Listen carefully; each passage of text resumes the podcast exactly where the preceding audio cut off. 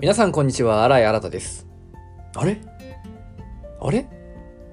いつもならここで、皆さんこんにちは、じゅんです。っていう声が聞こえてくるんですけど、今日は聞こえてこないですね。えー、そうなんです。今日は僕一人なんです。なぜかと言いますと、えー、僕が体調不良でした。ごめんなさい、じゅんくん、本当に。あのですね、僕が体調不良で、あのー、二人の日程が合わなくて、で、今回は、あの、一人撮影を2本出そうという話になりまして、きっとじゅんくんも一人で撮影してるんじゃないかなと思うんですけれども、まあ、あの、体調不良ですから、しゃあないっす。うん。ごめんね。ごめんねとも思ってるよ。ごめんねって思うし言うし、うん、全然、あれやけど、まあ、しゃあないよね。だって体調不良やもん。うん、俺悪くないよ。うん。悪くない悪くない。しかもね、その体調不良がまた結構立ちが悪くて、なんか、もう何、あの、思いつく症状全部出るみたいな。いや、どんなんやねんって思うかもしれんけど、まず熱も出るやろ？あの、38度以上出て、でも頭も痛いやろ？で、頭痛くなると、なんか、あれじゃないですか。あのー、目を左右にこう動かした時に目の後ろがなんかめちゃめちゃ痛くなるみたいな。もう頭じゃないその目の後ろが痛くなるみたいな。あれは頭痛に入るの？何なの？そう、まあまあそういう症状もあったり。で、あの、何が一番ひどいってめちゃめちゃお腹下したんですよ。そう、これが本当に一番ひどかった。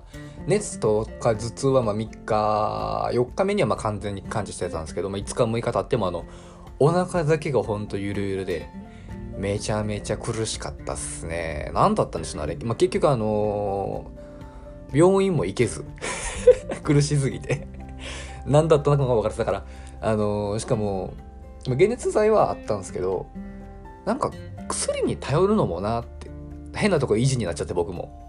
ここまで、まあ3日目ぐらいにあの、薬あるんじゃねって気づいたんですけど、ここまで来て薬に頼って治してしまっていいのかみたいな、ま、何なんでしょうね。僕もちょっとよくわかんないんですけどそういう維持みたいなものが出ちゃってあのー、薬を飲まずに完治しましたね。うん。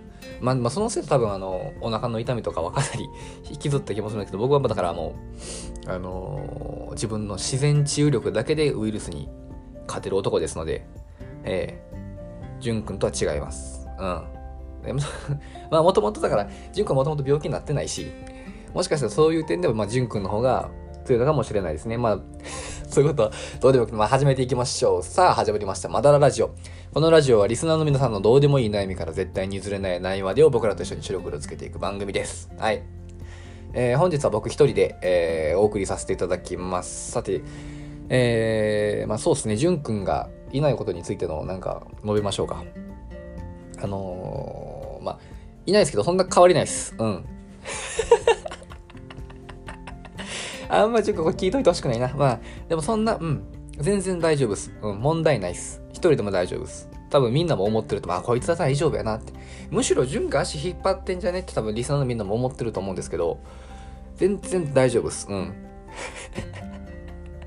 いや、多分ね、多分ね、潤くんはまあ、まあ、なんだかんだ言って、あのー、寂しいなとか言ってくれると思うんすよ。うん。なんだかんだね。なんだかんだ、まあ、だから、中身黒いくせにあの人受けを狙っていくような男ですからきっとああなたおらんくて寂しいなって節々に言ってこう好感度を上げに行こうとすると思うんですけど僕はそういう風ななんか媚びへつらうようなことを一切しません。はい。大丈夫かな潤くん。マジで心配やわ。まあまあまあ。多分潤くんも僕のこと心配してると思うんで僕もなんかこのラジオでなんか元気だということをアピールしていこうかなと思いますね。で、あのー、皆さん、じゅんくんのラジオ聞きましたか？あの、多分僕より先に上がると思うんですけど、じゅんくんのラジオの方が。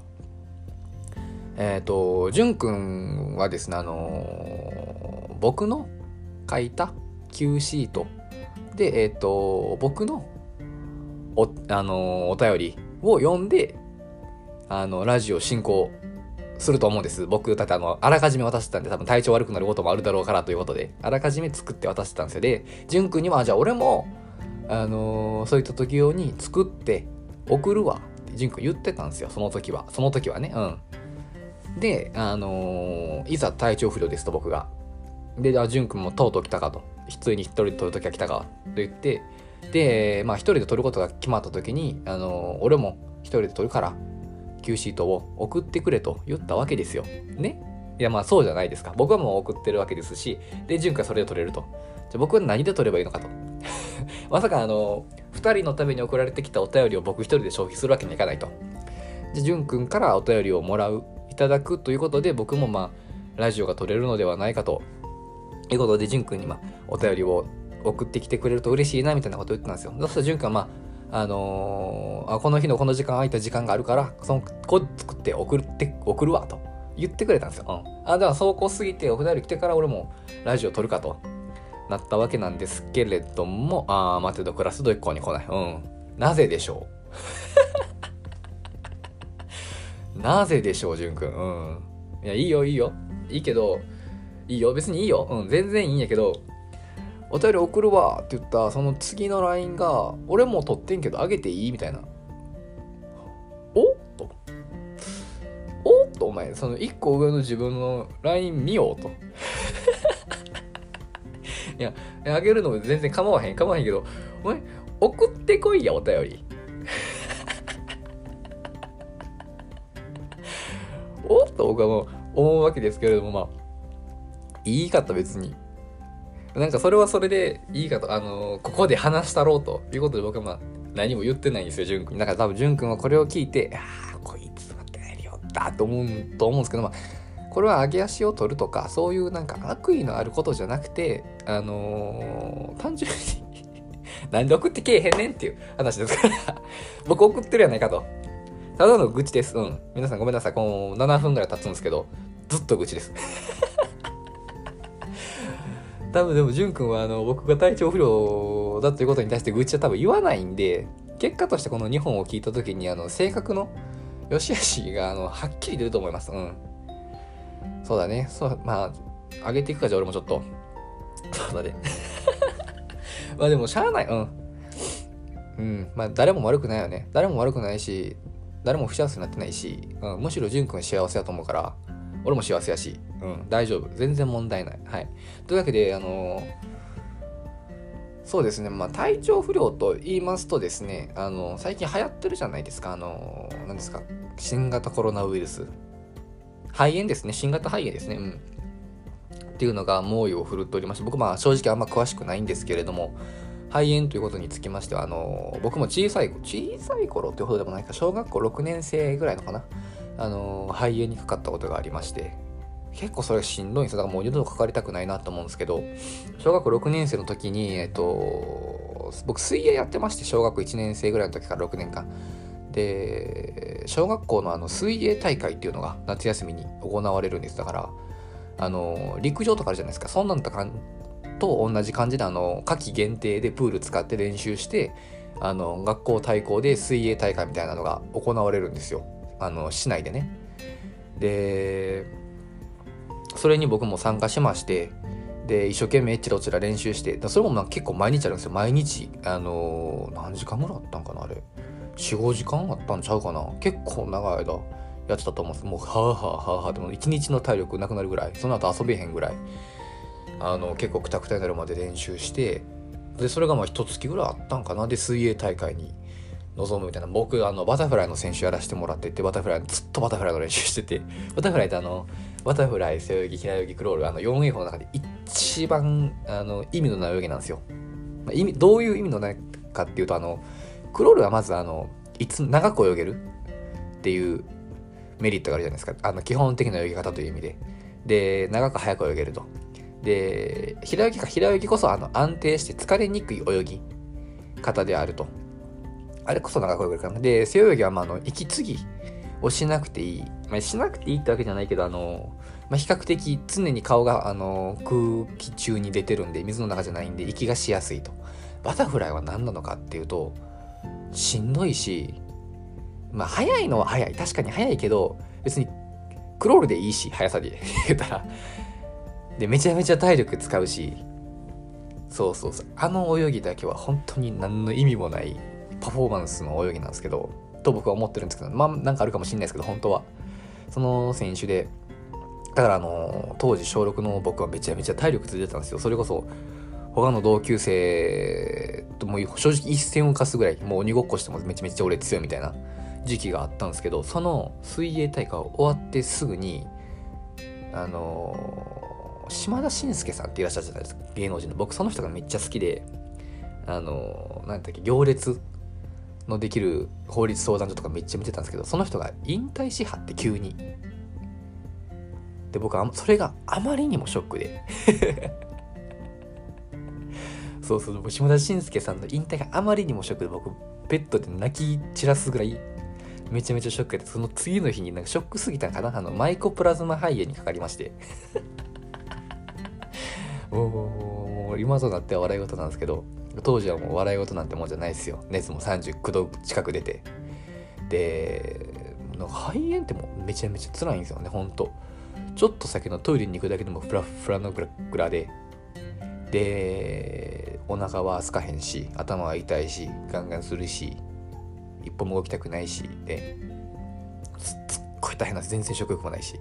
でめちゃめちゃ痩せていったんですよ。1週間ぐらいで、まあ、結局治ったとは思うんですけどあれはめちゃめちゃ辛くて。であのついた体力筋肉水泳大会で全部なくなって。めちゃめちゃですよもう。ボッコボコですよ。めちゃめちゃ広がりになってすぐバテるし。で夏休み明けて友達と遊んでももう全然ついていかれへんし。本当ね肺炎だけは本当にあのやばいと思いますね僕。皆さん本当気をつけてください。この時期特にね肺炎だったりインフルエンザだったりいろいろ病気にかかりやすい時期だと思うんで皆さんも対策を怠らず、まあ、マスクもなんかどんどん品切れになってるみたいな話も聞くんですけどまあまあまあマスク以外もできることがあると思うんでどんどんどんどん対策していきましょうね。っていう話ですね。あと何しようかな。本当休止とないねんな。せやな何があるかな。せやな。まああの一番うまい肉でも決めましょうかうんまだらラジオらしくうんじゃあとりあえずタイトルコールしましょうかねえー、っと何だっけあ、チェック白黒。はい。さあ、このコーナーはリスナーからのお便りお題から白黒つけていく企画ですと。というわけで、あの、一番うまい肉は何なのかについて話してみましょうか。一番うまい肉。まあ、3つの、3つ王道じゃあるあるじゃないですか。鶏、豚、牛。この3つから、とりあえず今日はね、今日はね、あのー、馬刺しとかもうまいですけど、そういうのまあ置いといて決めていこうかなと思いますね。鶏、豚、牛か。ってなると、なんやろな。鳥か、鳥やな。間違いない。あのー、あれっす。あのー、松葉。松葉って知ってます？皆さん。あのー、人間でいう鎖骨の部分の肉なんですけど、あれめっちゃうまいっす。知ってますか？皆さん、松葉。